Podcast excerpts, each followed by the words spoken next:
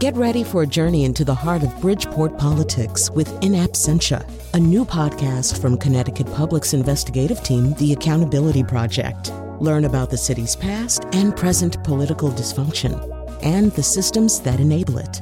Tune in wherever you get your podcasts. Funding provided by Gregory Melville and Susan Fox and Kathleen Bromage.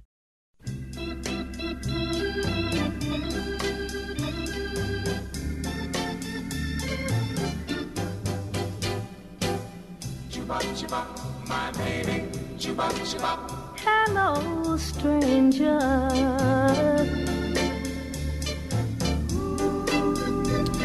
All right. So the, the, the song that you're hearing right now is actually uh, instrumental. Uh, it's not as as an instrumental, but it's an instrumental in the movie that we're about to talk about. Um, I should first of all say there's no comedy intro today because I sort of couldn't figure out. I mean, not that the movie or anything else we're going to talk about today is horribly somber or any more somber anyway than most of the things that we talk about and do comedy intros for. I just couldn't find a way in somehow. I don't know. There's some way in which the movie that we're about to talk about, which is called Moonlight, is is so perfect in, in what it is that it's kind of hard to do a gloss on it anyway. Uh, it would feel like sacrilege, uh, at least to me. Anyway, and that may not be the case for all the guests, although I kind of happen to know it is. Uh, Tom Breen is the film critic uh, for the New Haven Independent and the host of Deep Focus. I've got a new way of saying it. There okay. are six E's in that, so yeah, that was pronounced deep. correctly. You need somebody with an even deeper voice to say that, though. Welcome to Deep Focus. Are we recording this? Can I? Okay. Yeah, on W N H H. Uh, Lucy Gellman is a reporter for the New Haven Independent and station manager at W N H H. Uh, and Sean Murray, making his debut on the nose, is a stand-up Woo! comedian based in New Haven, uh, and we're excited to have him with us today. We are going to talk about Moonlight. Uh, Moonlight is a uh, movie that uh, tells essentially three stages Uh, in the life uh, of a, a young gay man, uh, grow from boy growing up, growing up from boy to man, poor in Miami, uh, and uh, well, you know, so here's the, one of the pro- problems that we have with clips from this is there are very few movies that use silences as mm-hmm. effectively as this movie does, and the protagonist is is notoriously within the movie a man of very few words. Uh, after being a boy of very few words. So you're going to have here a scene. Uh, this actually involves uh, the protagonist's mother. His name, the protagonist's name is Chiron. Uh, you're going to hear his uh, mother uh, talking to a man named Juan. Juan is kind of a mid-level drug dealer, but he has a heart of gold. Uh, he has noticed that nobody's really kind of taking care of this boy. The mother has a drug problem. Uh, the boy is being harassed Uh, by other boys who seem to have already somehow or other detected uh, his sexual orientation. Uh, and so you're going to hear uh, his mother, played by Naomi Harris, who I believe is Miss Moneypenny now in the uh, Bond movies, uh, talking to this man who kind of out of no- nowhere has uh, taken uh, temporary uh, interest in her son. What happened? Huh? What happened, Chiron? Why you didn't come home like you're supposed to? Huh? And who is you? Nobody. I found him yesterday. Found him in a hole on fifteen. Yeah, that one. Some boys chased him in the cut. He scared more than anything. He wouldn't tell me where he lived till this morning. Well, thanks for seeing to him. He usually can take care of himself. Be good that way, but...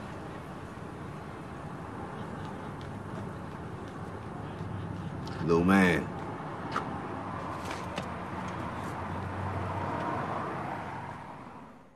All right, so well, let's start with our uh, film critic. This movie was made for, I think, very little money. Um, the director would be happy to tell you that it was made for very little money, uh, based on an idea that existed within a play. Uh, we'll tell you a little bit more about the man who wrote the play because uh, he has some significance here to where we are right now. Uh, it doesn't have any really major stars in it, although I think we might be seeing the Janelle Monae uh, movie career get kicked off. I know she's going to be in Hidden Figures Uh, early next year. But um, somehow or other, Tom, this movie has really gotten the attention it deserves. It, it's suddenly part of a lot of big conversations about best movies of the year. So I think there are a number of reasons why this movie has gotten so much attention, and also a number of reasons, maybe the same, maybe slightly different, of why it is such an incredible achievement and such a great work of art. And during our email thread before the nose, we were talking about how can we convince a hypothetical viewer, for instance, Jonathan's mom, that this is a life-changing movie, that this isn't just a representation of a, a story that isn't often told in mainstream America, but in mainstream American culture, but it's actually an exemplary one. And I think the true, maybe artistic achievement of this movie first is the way that it grapples with this concept of double consciousness. And that is the idea that, for, uh, kind of articulated by W B Du Bois at the turn of the century, but it's something that I think many minorities have grappled with throughout the history of America, which is the two kind of identities of who you are, who you f- feel yourself to be, and who you present as based on what other people expect from you.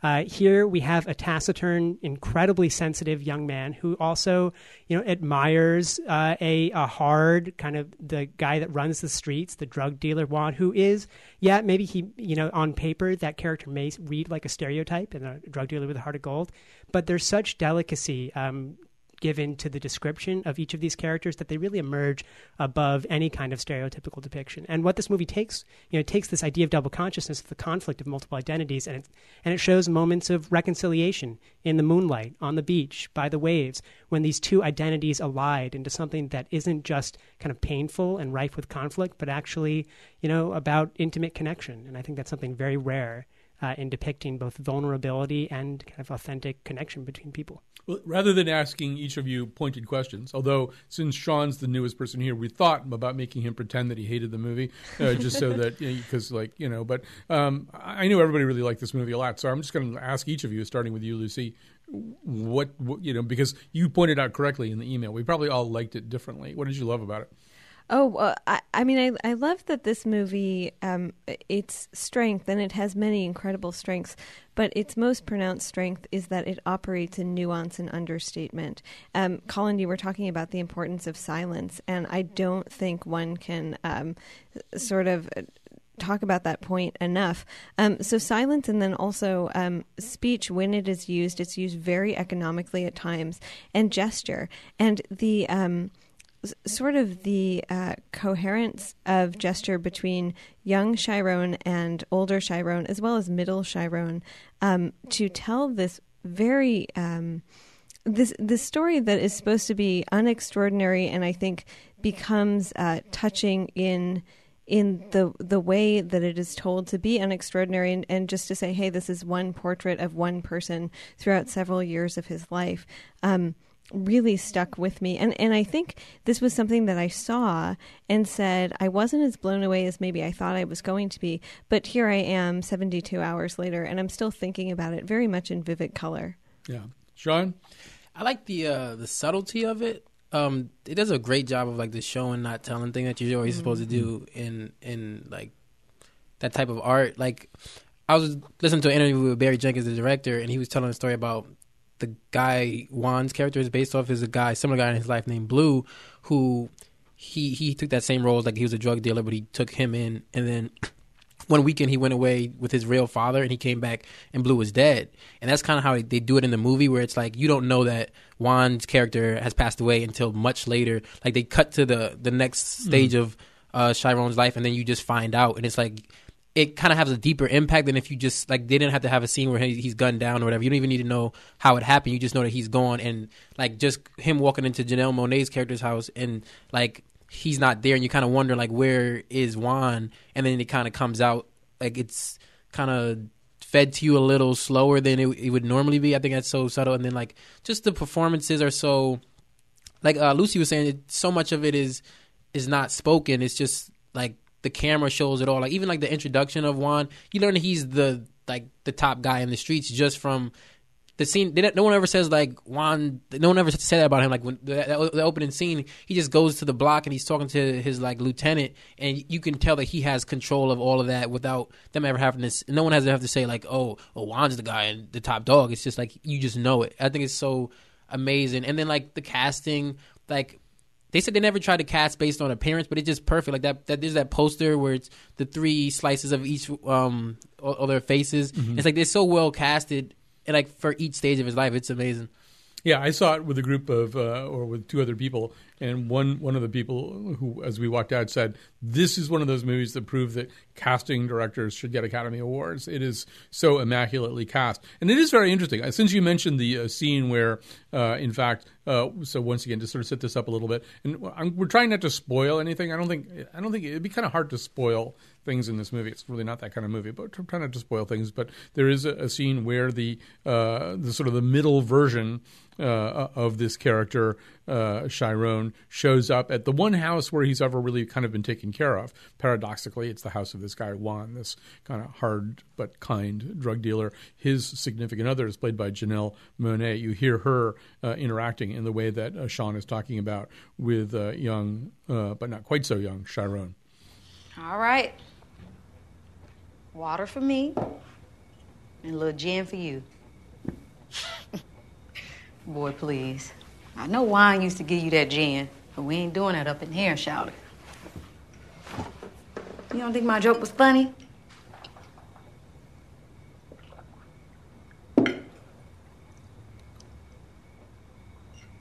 What's wrong?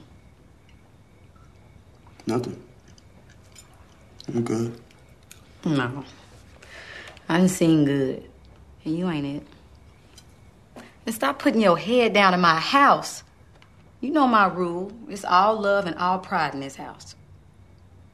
You feel me? I can't hear you. Do you feel me? Yeah. Okay. I feel you. All right. All right. That's also from Moonlight. Um, Tom, one thing that I... I want to see this movie again just...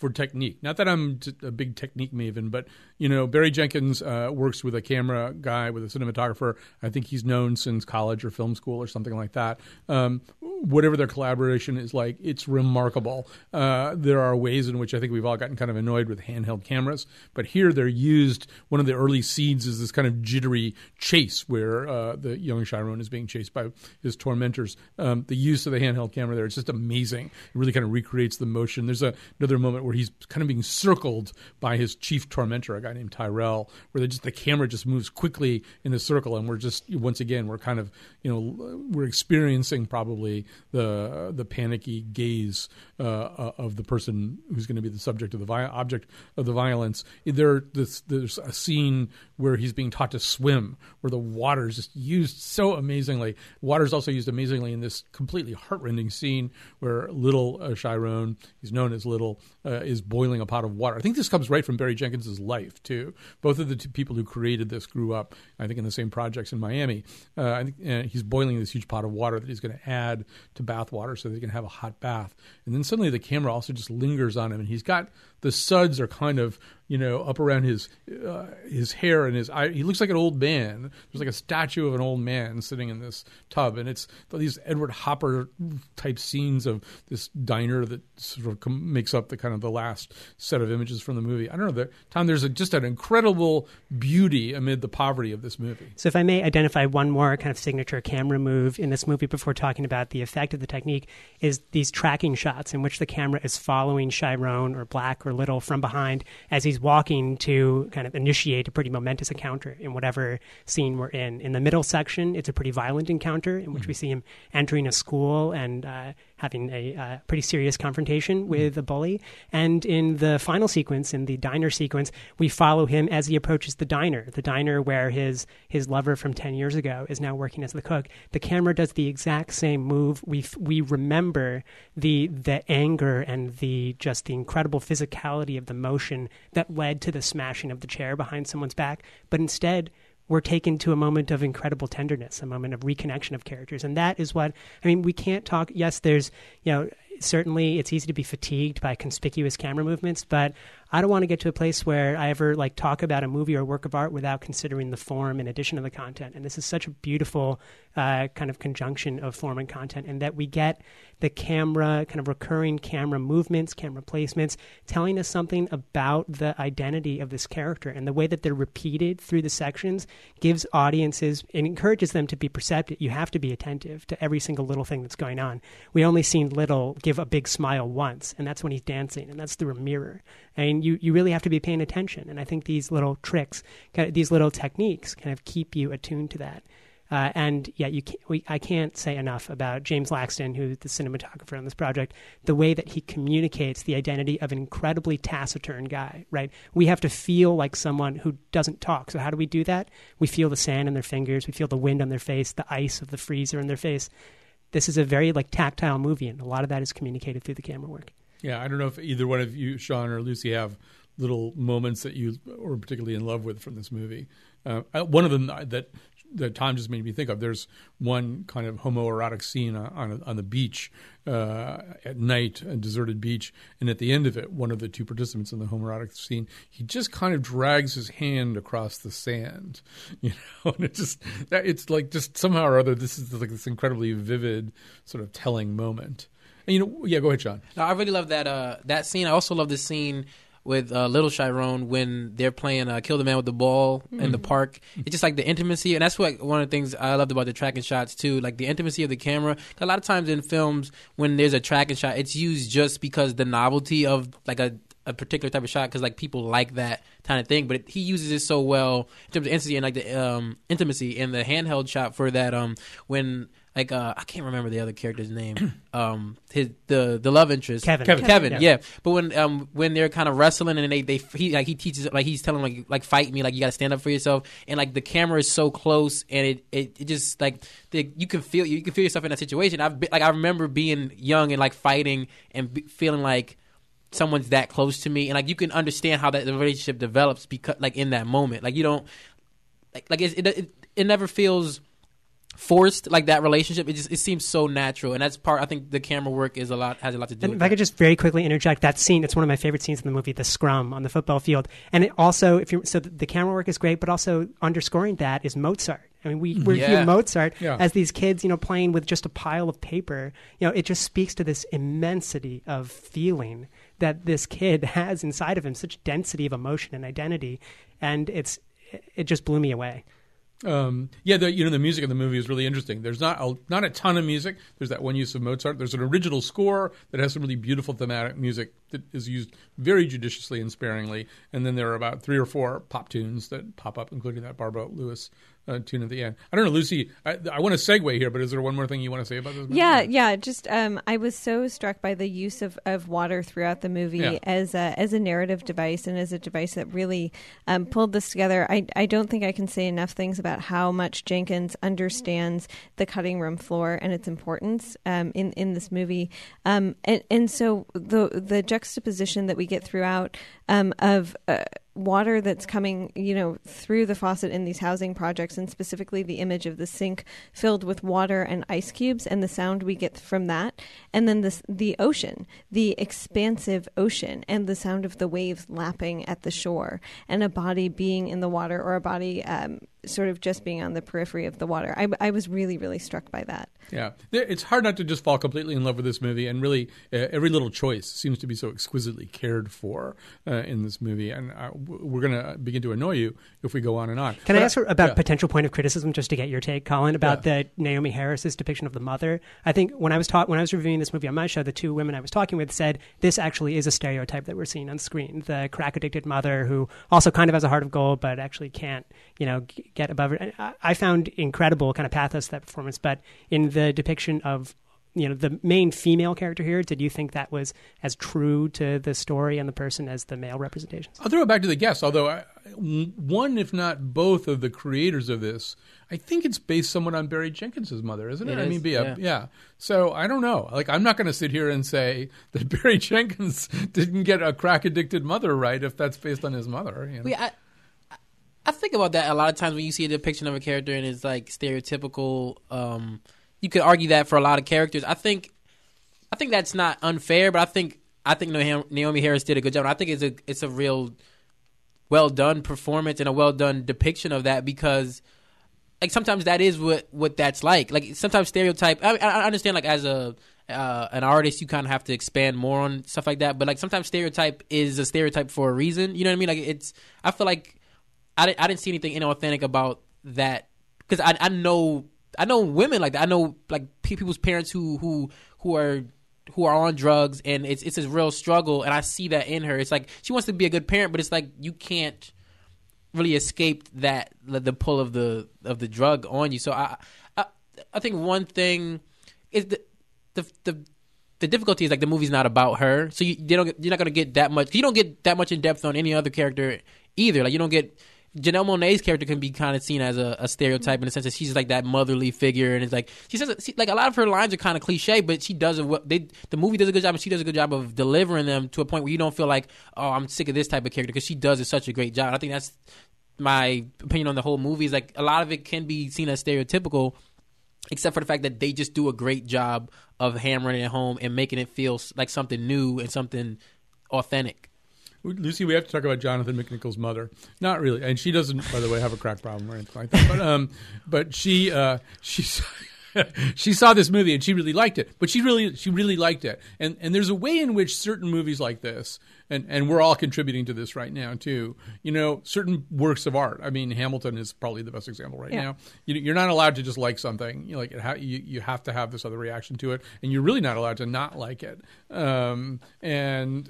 And I've never understood that anyway, people sort of wanting you to to embrace something at the level that they embrace it. But it does seem to go on. And I want to just say it's okay for Jonathan's mother just to like this movie. Do, do, do people ever try to bully you into their, you know, their aesthetic ecstasies?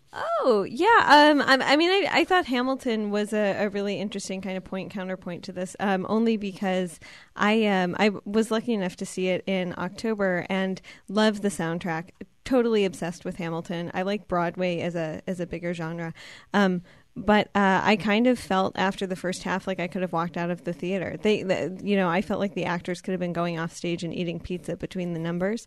Um, and and so, I I think people have not uh, tried to bully me into liking something or or not liking something. Um, Maybe short of like uh, certain tech, you know, technological things that I really have an aversion to after spending uh, the entirety of my day in a, a pint-sized studio around technology. Um, no, uh, and and I hope that no one bullied uh, Jonathan's kind and lovely and not crack addicted uh, mother either. No, nobody should. But there is that kind of thing, right? I mean, like absolutely, this, you know. I see that a lot, and I, I, I can understand the. The inclination to want somebody to like something as much as you, but I, what, if if I ever feel myself doing that, it's more like I want you to appreciate the the subtlety and the, mm. the technique behind it. Not saying like you have to like it as much as me, but if, I hate when someone dismisses something outright, because a lot of times it's just kind of a contrarian perspective. So it's like you dismiss it, like you can't say, like if I see a movie like Moonlight, someone says, "Oh, that was garbage." How could you say that? Like there's so much. Like if you don't like it, that's absolutely fine. You don't have to like it, but I feel like you have to at least appreciate what went into it. It's mm. not just another like piece of. So it's like I, I can understand why people. I don't, I don't. I try not to do it myself, but it's like I understand why. But you, you, no one has. Like I don't understand why people just can't be happy liking something, and that's that's enough. You know what I mean?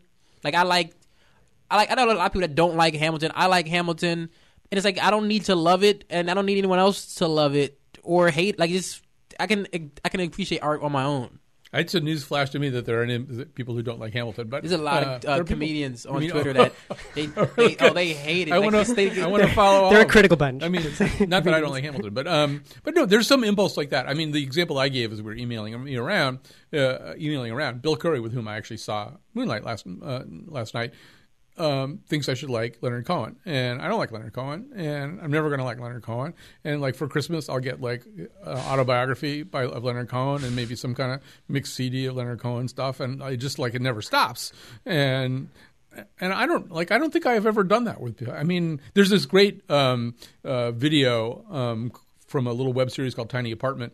Uh, one of the episodes is about just people, like it's a it's a montage of about, about one hundred seventeen people yelling at the two protagonists, "You have to see The Wire." Uh, and like a rewatch, this reworded, they say it in different ways. You know, there's a, this is a little tiny girl who says, "It's an incredible fusion of urban drama." And great, you know, it's like, you know, I don't know. Maybe that's time. That's just an instinct we have. You know, we love something, so we need we need it to be loved. So. Oh, so there are a few different impulses there. I think there, I don't think there's anything insidious about wanting validation in terms of the art that you really respond to. As much as I totally agree with you, Sean, that art is something that, I don't know if we're going to that Adam Kirsch piece yet, but art is something that one responds to first and foremost personally. I mean, it is something that is a subjective experience, both in terms of its creation and its reception. And I love, hey, I have a show about movies in which I talk about movies every week. I love talking about movies with other people. I love getting their opinions. Um, I try to, I try to articulate as well as I can why I like something, but if you don't come away liking it, that's not, um, I, I don't see that as fault of my own. However, in that Wire talk, and maybe we'll see this with Moonlight as well, I think there's a predilection from maybe the like cultural or economic elite to say, oh, now I understand poverty because I watched The Wire. Yeah, definitely. Let me tell you about, you know, the problems in the city of Baltimore. That is something that I think has nothing to do with art and just has to do with mm. kind of smug, kind of easy understanding of something at a superficial level. It's like the easiest form of cultural tourism. You know what I mean? Mm-hmm. You don't even have to go to the yeah. place. Like, you just say, oh, yeah, I saw The Wire. I understand it. It's like, you don't understand it. You understand this part of it. You mm-hmm. understand, like, uh, David Simon's vision of Baltimore, but you don't see... You're not getting the whole picture. So, like, I've, when you don't expand outward from that and, and try to explore more of it, and you just use The Wire as your own, uh, that's your frame of reference. That's the issue for me. This is what I call my. This is my phrase of the year: a cheap date with your conscience. Um, so, Lucy, you get the last word about this. Yeah, d- just very quickly, if I may. Um, I, I, you know, I, I think that we're seeing the uh, confluence of, of two things: the incessant need for external validation and um, the the sort of uptick in armchair activism, both of which are, are probably personified uh, on Facebook uh, more than anywhere else in the world. And and so I think, you know, if, if someone says, well, I really want you to like this thing, it, it may be, um, I really want you to like this thing because I'm not sure if I am X Y Z, if I like this or if I dislike this. All right, we're going to take a little break. We're going to come back. We're going to talk about a different kind of art, a different kind of provocative art, and an essay that we read and were interested in. Ooh,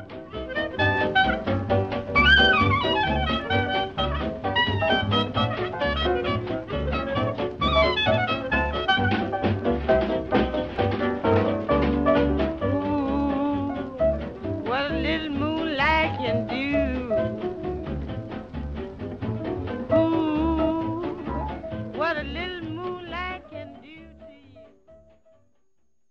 All right, Laurie Mack doing the breaks here. Uh, all right, so we're uh, back. This is The Nose, and uh, we have um, – well, first of all, I, I, don't, I don't – did I even say this? We're in the New Haven studios today, so that's why we sound so New Haven-y. Uh, and with us are, are Tom Breen, uh, film critic for the New Haven Independent and the host of Deep Focus on W N H H, Lucy Gellman, a reporter for the New Haven Independent and station manager at W N H H, and Sean Murray, a stand-up comedian based in New Haven. This is his first uh, Nose debut. We hope it is the first of many to come. So uh, we're going to try to fuse two things here in this second segment. One of them is an art controversy that happened here in New Haven, uh, and the other one is an essay that we read uh, in Slate uh, by Adam Kirsch. It's about kind of um, the challenge to art and intellectualism uh, when something happens like the Trump election that seems to just defy gravity. Um, so, but uh, I guess maybe to get this started, uh, and Tom, I know you've been writing about this, so tell us about the cop-pig art debate.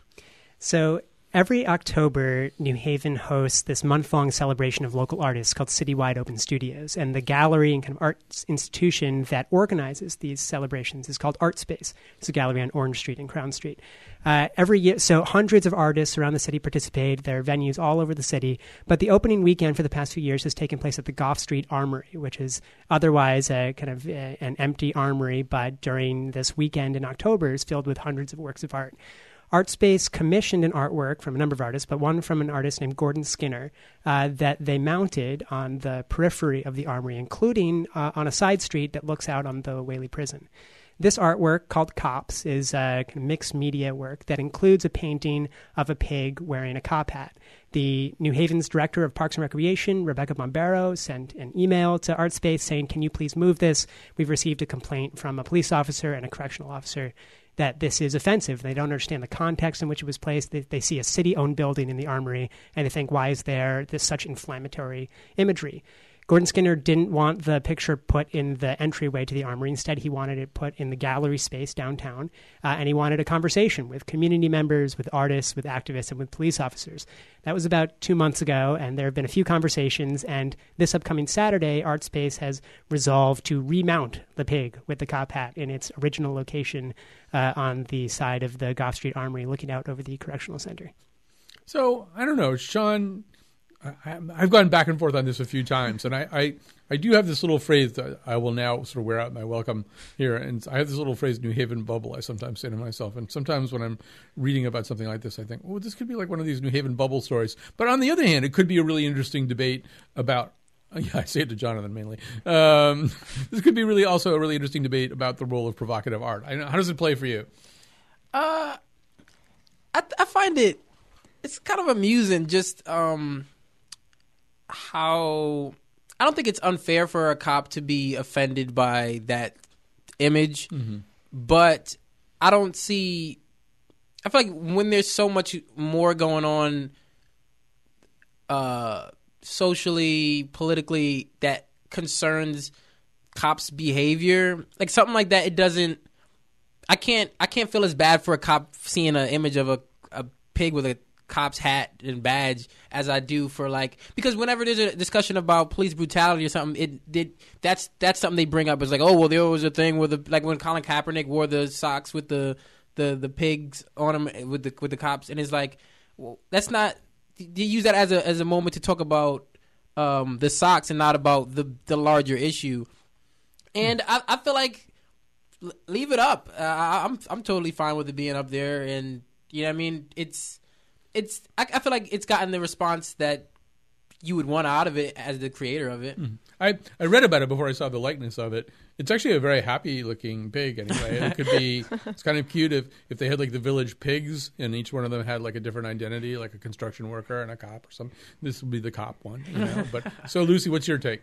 Oh, I'm going to be in, in hot water uh, as, a, as a reporter for saying this, I think. But um, for me, as someone who is this lapsed art historian, this was much more about an institution, so that is ArtSpace, um, being interested in creating conflict where there wasn't that much conflict. So I, I don't think the piece should have been taken down.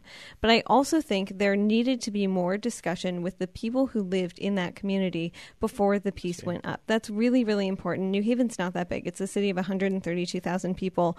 It's okay to have a round table. In fact, I think the people of New Haven uh, like really enjoy community forums and round tables. And, and that's yeah, part of our... To. It's part of our blissful bubble, Colin. Yeah. Um, it, it's something that we actually really enjoy.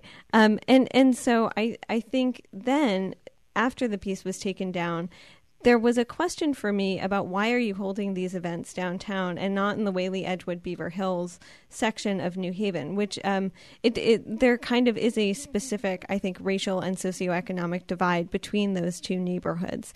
And so for me, that was more interesting. I think it's really good that ultimately, so last Tuesday...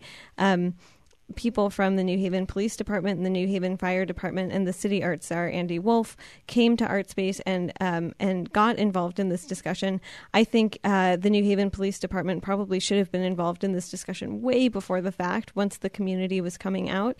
Um, but I, I also kind of feel... Um, a little like this was just manufacturing controversy that ultimately took away from a lot of the other artists who exhibited in citywide open studios. So almost five hundred artists in New Haven exhibit over these uh, sort of three and a half, four weeks in October. And, um, and I, you know, I hope they don't feel that their work was overshadowed, because a lot of them, including someone like Mohammed Hafez, are doing work that is inherently and much more powerfully political.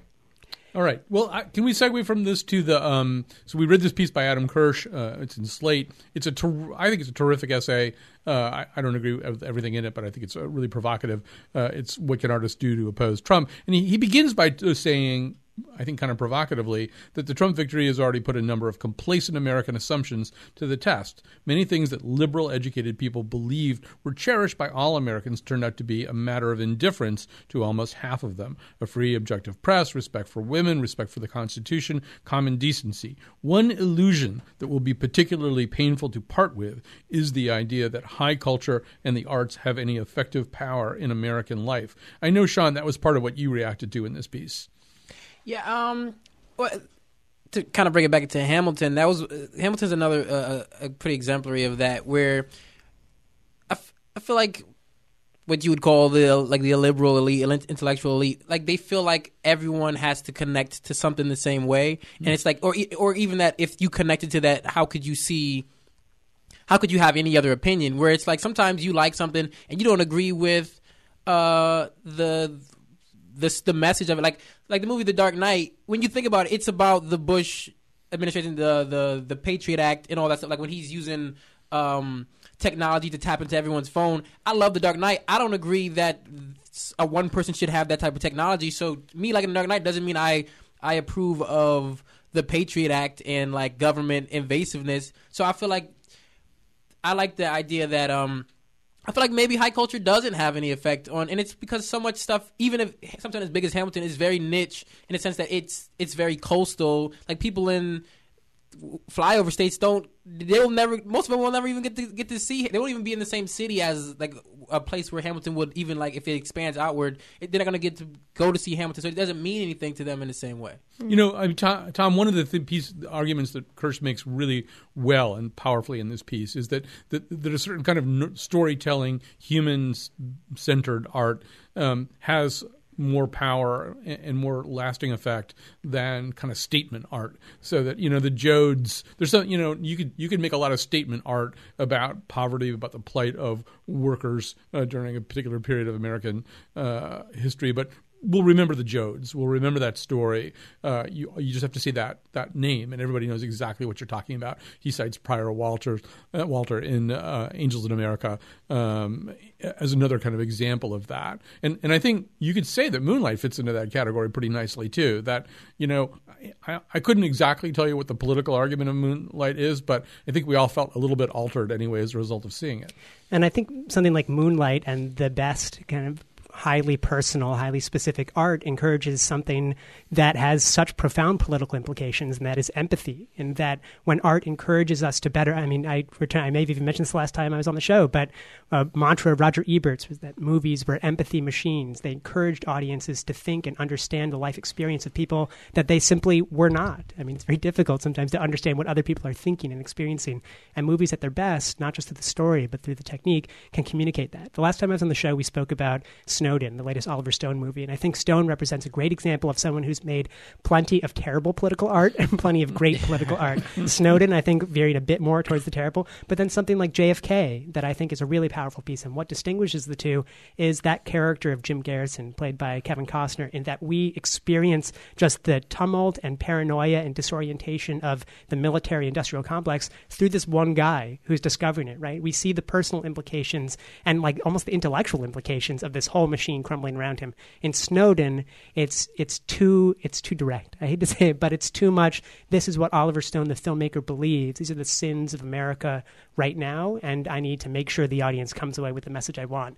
Uh, art, as Kirsch argues, and as his hero Lionel Trillian argues, should be subjective. It should be kind of ambiguous. It's open to interpretation. I think that's what Kirsch is defending here when he says our, our hearts will always be with the Prior Walters, even if power resides with Uh, The Roy Cohn. Roy Cohn's. Well, you know, Lucy, the other one of the other little sentences in this piece that really rung out to me.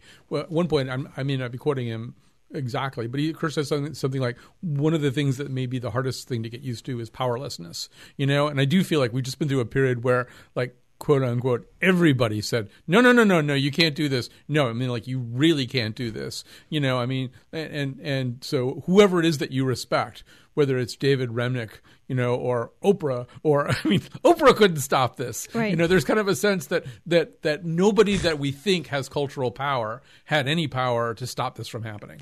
Yeah, well, and, and I think you you even see people uh, who were talking about, oh, now that, you know, Hillary has Beyonce and Jay-Z behind her, she's going to be okay. That's right. um, and, which was sort of the the very, very final leg uh, before the election. I'll see um, your, your Beyonce and raise you Scott Baio. Right, right, anyway, exactly. Continue. The most but, powerful man in Hollywood. But I, I mean, I think what we're all sort of, uh, the point that we're all sort of walking around or dancing around is um, is the fact that you can be an artist and you can be an activist, but if you're going to do both at the same time, you really need to be doing it deliberately, and you need to be doing it with something, uh, with a work of art that isn't um, maybe instant or um, or or maybe it is, but um, but with something that's going to have staying power. And I think, you know, uh, someone, so Tom, you were talking about Oliver Stone.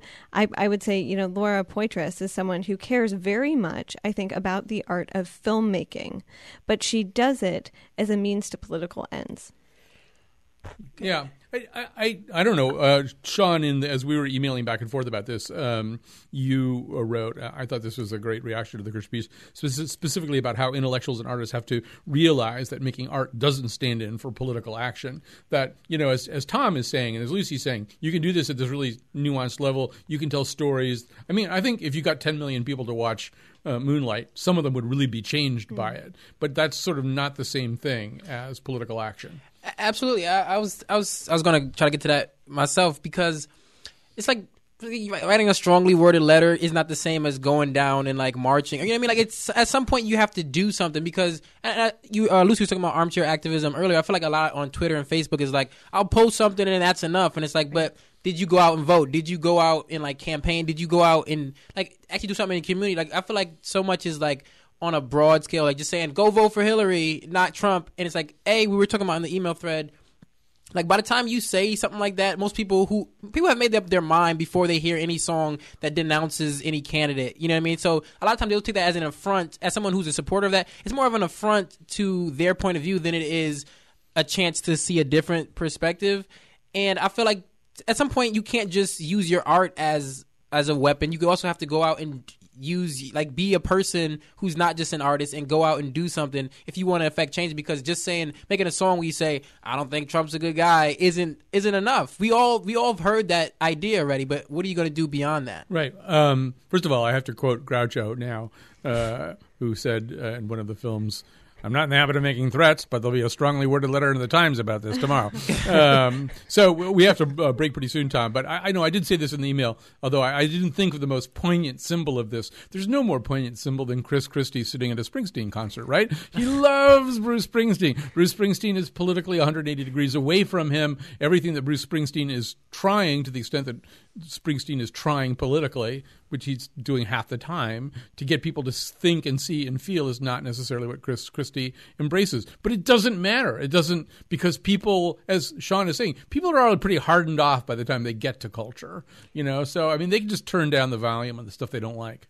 Springsteen has been the perfect example for decades of that superficial proximity to a political perspective being, like, enough for politicians. Born in the U S A being the most prominent example. I remember going to Fourth of July celebration by Wilbur Cross a few years ago with Lucy, and they played Born in the U S A probably fifteen times in a row. And, of course, to think about the song and its its very strong anti-war message, uh, it was a bit discordant with the explosions happening in the sky. All right, we're going to take a little break here. We'll come back with some recommendations after this.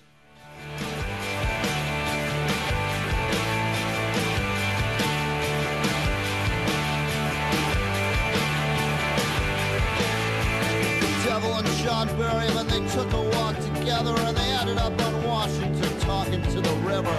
He said, I surrounded myself with doctors and deep thinkers, the big hats and soft bodies make for lousy lovers. There was that night that we thought that Sean Murray could fly, but he didn't, so he died. Today's show was produced by Jonathan McPants and me, Kyone Wolfe. Our intern today was Jumpy Fisher. The part of Bill Curry was played by Al Pacino. All of our episodes can be found at wnpr.org slash Colin. On Monday, we're bringing back Colin's original conversation with Nancy Butler. Now, back to the nose. All right, so uh, we're going to recommend a few things to you. Uh, we'll start with Lucy Gellman. Great. Uh, so I have two really quick recommendations. The first is a podcast. It's called Creative Equal, and it's Created Equal, excuse me. It's out of W D E T, which is uh, the N P R affiliate in Detroit at Wayne State University that I grew up listening to. Um, it's really good. It looks at the issues of race and inequality, often from a historical perspective. If you're a dork like me, even if you're not, uh, try giving it a chance. And the other is a book. It just came out uh, earlier in November. It's called The Fish Market, and it's by Lee Vandervoo, which is a great name. And it is about how maritime laws are changing um, both the phenomenon of overfishing and then also um, the economy uh, sort of uh, on the seas for fishermen and, um, and, and what that looks like in terms of unemployment. It's something I had absolutely no idea about, and I feel much more well-informed after reading it. All right. Tom Breen, you go next. So as much, I was thinking of endorsing a movie since I talk a lot about movies, but this, I was so moved by this Adam Kirsch piece, I wanted to endorse an essay going back in the Wayback Machine that it reminded me a lot of. And that's a nineteen fifty-four essay by the intellectual literary critic Irving Howe, and it's called This Age of Conformity. Uh, and at a time when he was really despairing that intellectual life in America had been completely subsumed by the victorious American bureaucratic machine, where intellects were, intellectuals were becoming part of the universities and no longer offering kind of critical perspective on something that they were supposed to be a little bit distant from, he gave this kind of call to arms. And I think it applies as much to people reading Adam Kirsch's article as his. And I just want to read the last sentence of the essay, which is, "The most glorious vision of the intellectual life is still that which is loosely called humanist, the idea of a mind committed yet dispassionate, ready to stand alone, curious, eager, skeptical." And I take those words to heart. All right. Sean Murray, what have you got for us? Uh, there's a podcast, a little bit more low culture than what you guys are doing, but there's a podcast by this comedian uh, Ian Carmel called All Fantasy Everything, where they uh, they just basically fantasy draft anything in pop culture. So they did an episode with the uh, the cast of uh, Airheads. So they're like like works that they did, like who would what Steve Buscemi movie would you pick to get a top five? They did one on Candy. They did one on The Mall. It's really fun. They get a good group of like comedians and uh, people. Like he had John Cryer on episode for a Candy episode. Mm. It's just really fun. Uh, way to just think about, like, because sometimes a lot of times you'll like Ian will make a pick and he's like, I'll, I made this pick not because I wanted it so much, but it's just like I feel like it had to be discussed. And it's an interesting way to think about how you would like pick things from pop culture. Sometimes you you just want it to be spoken about more than you actually appreciate that thing. And um this is uh this book uh is, I can't even pronounce this guy's uh, name. It's a Chinese uh, science fiction writer. It's called The Three Body Problem. I just read it. It's one of the first books I've finished in months because of school and work, but um it's a really fascinating uh book about um uh this an alien civilization coming in contact with uh with with humans, and there's a group of people who really want like the the aliens to come down and like take over the world in order, because like they feel like humanity is has is lost in terms of like being able to govern ourselves. And there's a there's a group of people who want like them to come, but just to, to get some of their technology. So it's a really interesting perspective on like who's right in, mm. in that situation. And what's the podcast called again? All Fantasy Everything. Yeah. And so that's so, and so you draft thing you do like a draft. You yeah, so like, he'll get like, um, like I, I'm trying to decide which which Steve Buscemi movie I would draft. You know that would yes. Yeah, so, um. So there's a film critic Devin Faraji whose kind of name's been not so. It's, It's not a good name to have right now, but um, he he he uh, he kind of like cheated, and he um, Steve Buscemi was on an episode of The Simpsons, so he yeah. took The Simpsons, and everyone was like, "Oh, that's a great pick. I never even thought to do that." Yeah. And he kind of like won. Like, you don't win, but it's like they were like, "We feel like you won after you picked The Simpsons because you picked the greatest show in the history of T V." All right, so I'm gonna uh, in, uh, I'm gonna endorse two books. Uh, one of them is called uh, "Some Luck" by Jane Smiley. This is not a new book; it's out in paperback. It's been out for a while. I just ha- happened upon it. This is amazing narrative structure. It follows uh, an Iowa farm family, a sprawling Iowa farm family, year by year from I think sometime in the nineteen twenties to maybe sometime in the early nineteen fifties. And so each chapter is about maybe four pages long, and it's a year. Uh, and the, as these people go through all of the wrenching moments of history that are contained in those years, the family sprawls out more, becomes more urban, encounters uh, more different kinds of people. Uh, I, I don't know. I'm not, I'm not doing it justice, but it's it's an amazing style of narration. Uh, Jane was Jane Smiley was on our show when we did historical novels, and I think I picked up the novel to read to get ready for that show, and I never did it. Uh, but then I read it, and it's amazing. And then also uh, a ton of French, uh, great uh, Irish uh, crime novelist, has a new book out called The Trespasser. Um, also, just absolutely terrific if you like that kind of thing. Uh, it's a detective story. I think it's one of her better ones, uh, and I, I will now reveal that I am consuming it. I've almost finished it as an uh, audible, uh, as an audio book, and so much depends on the reader, you know, and the read the reader who's doing this is really good. She's got the voice uh, just right. So, um, so I'm excited to be able to recommend two books because usually I haven't read anything except for the stuff that we do to get ready for the show.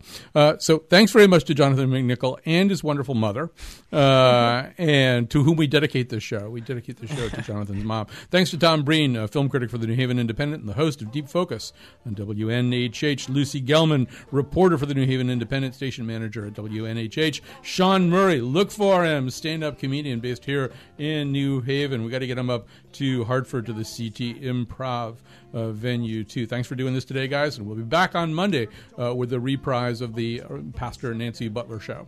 You know, it's a very, very, very cool place to hang out. Yeah. It's cozy, like a Cracker Barrel. Yeah, we'll be laughing, talking, joking, talking about this and talking about that, and talk about everything as a matter of fact. Oh, yeah. Talk about Torrington, Vernon, Danbury, Waterbury, Oliveberry, Woodbury, hitting on New Britain, Vernon, I already said that one, Avon, Farmington. Yeah, yeah, yeah, yeah, yeah, yeah. I'm on the radio.